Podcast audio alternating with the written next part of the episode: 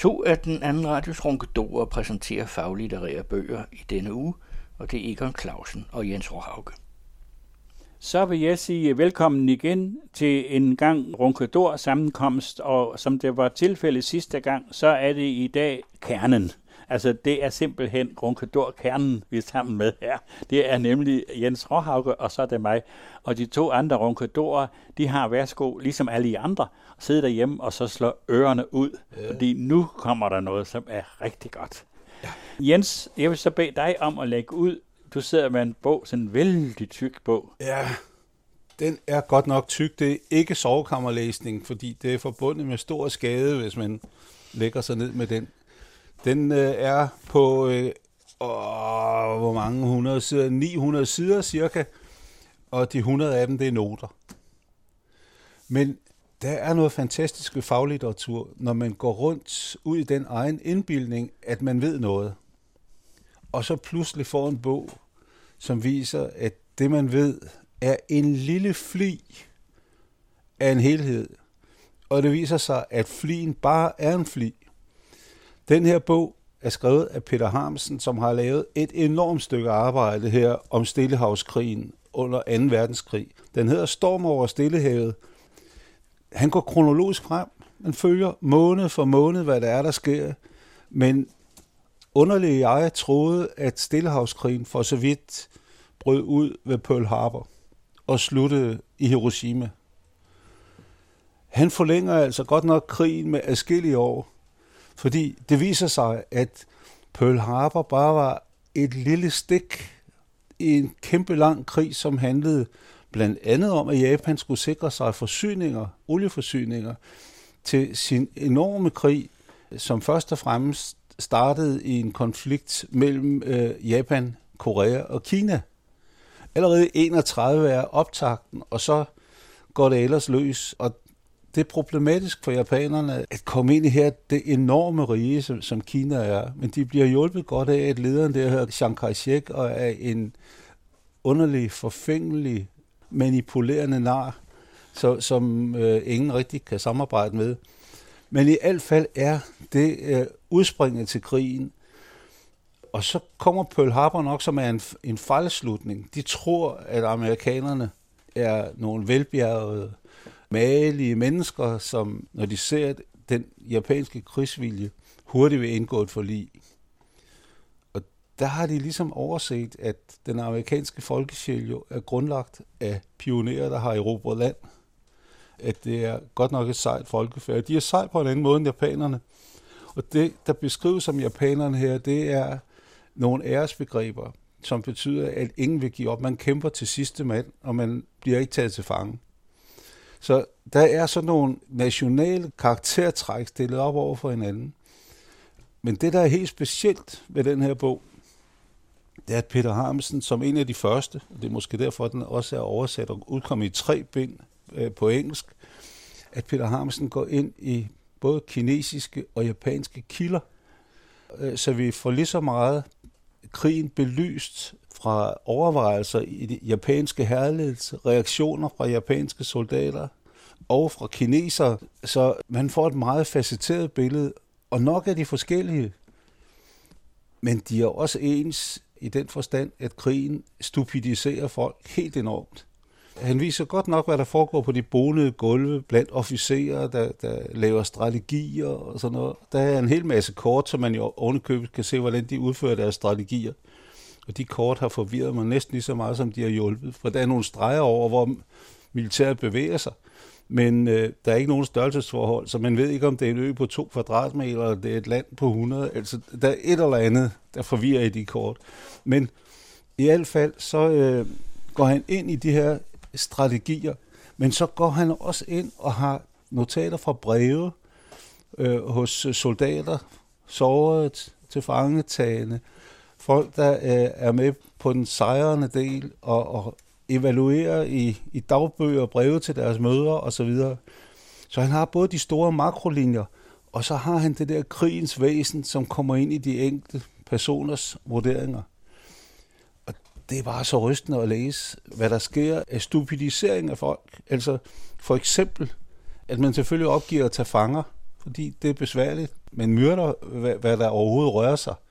Ikke? Og samtidig så oplever man altså nogle situationer, hvor folk pludselig skal løbe igennem et eller andet og bliver virkelig ind noget, så viser det, det, det er tarmen fra en, de har skudt, der, der løber. Det er så forfærdeligt at læse. Så den bog, den er mega spændende, selvom den på 800 sider med. Jeg har en gang imellem tænkt, når, når man har sådan en tyk bog, så man skulle godt springe et par sider over. Det gør man jo. Også selvom man skal anmelde den. Men jeg, ah, så er der noget, jeg nok ikke har fået med. Så har jeg alligevel taget dem. Derfor har det taget en, en pæn tid at læse den.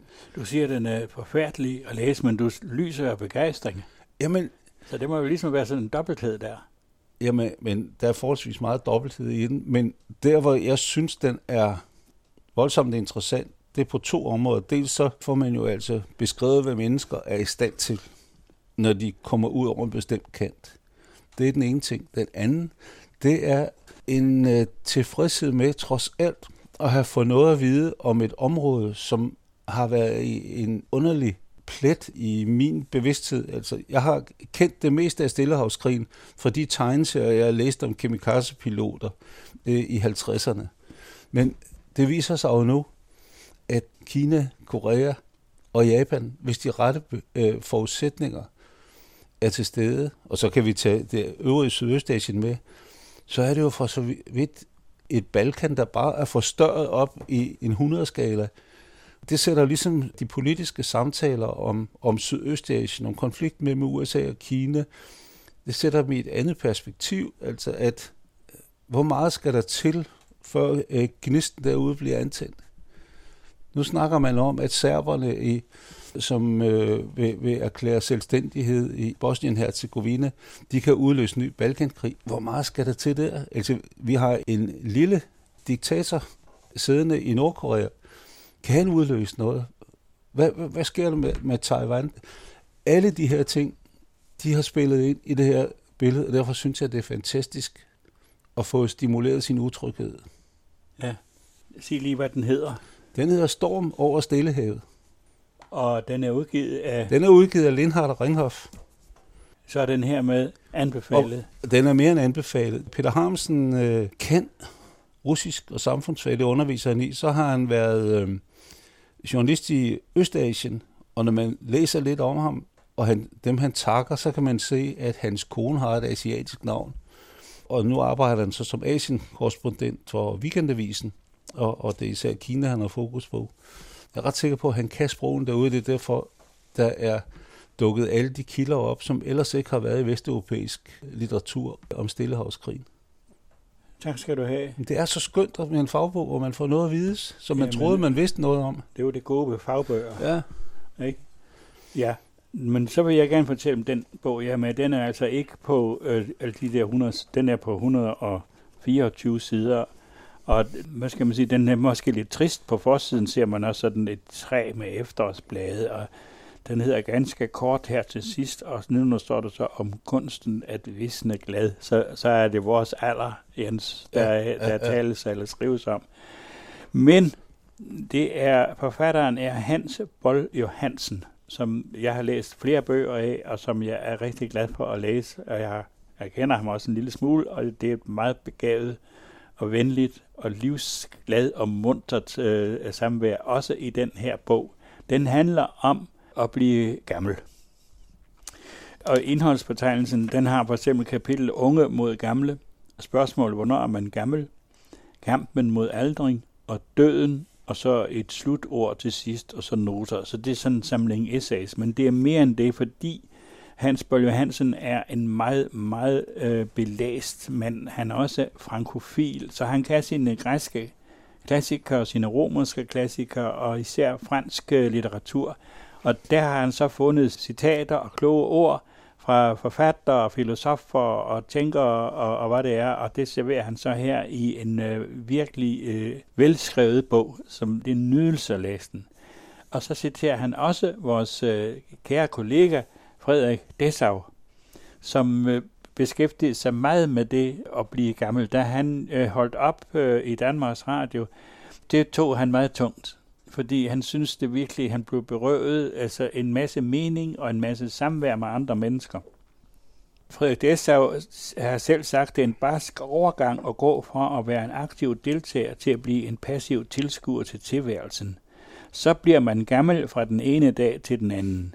Og det ved jeg da godt, det var da Frederiks øh, tema, og der var jeg altså ikke enig med Frederik. Men Frederik Dessau, han sagde også en gang til et øh, interview i Politiken, han sagde, faktisk betragter jeg min alderdom som en straf for noget, jeg ikke har gjort. han var god til at formulere sig, kære Frederik. Men jeg mener, at øh, Hans Boll Hansen og, og jeg, der er enig med ham i, at det er rigtigt, at for mange af vores jævnaldrende, måske er det meget mænd, der kan den der overgang fra at have et fast arbejde, som giver mening og sammenhæng og samvær, ikke mindst, og så pludselig så er man ude et sted, så skal man selv ligesom hente det. Og det er, det er, en, det er en svær proces for rigtig mange af vores jævnaldrende, det ved jeg. Men øh, Hans Bold Johansen, han har så sat sig ned og skrevet nogle bøger. Og det her, det er altså, den handler om det at blive ældre, og det er rigtig godt. Og han, det er også noget med, han skriver også et sted det der med den måde, vi betragter tid på. Jeg var til en 40-års fødselsdag hos en kvinde, og der sagde hun, nu er jeg jo midt i livet. Jeg sagde til hende, nej. Ja, det er rigtigt, at du er midt i livet, men det er man hver dag. Det er jeg også. Det, der ændrer sig, kan man sige, det er radius' længde. Men man altid midt i livet. Og så finder jeg ud af her i bogen, der gør han så opmærksom på, at i dansk sprog har vi kun sådan et begreb om tid, men i, i grækerne, de havde to. Det ene, det var kronos, som er den der fremadskridende tid, sådan ligesom en køreplan for øh, et, et tog eller sådan noget, ikke? Og den anden, den hedder kairos, som er den tid, som er lige nu.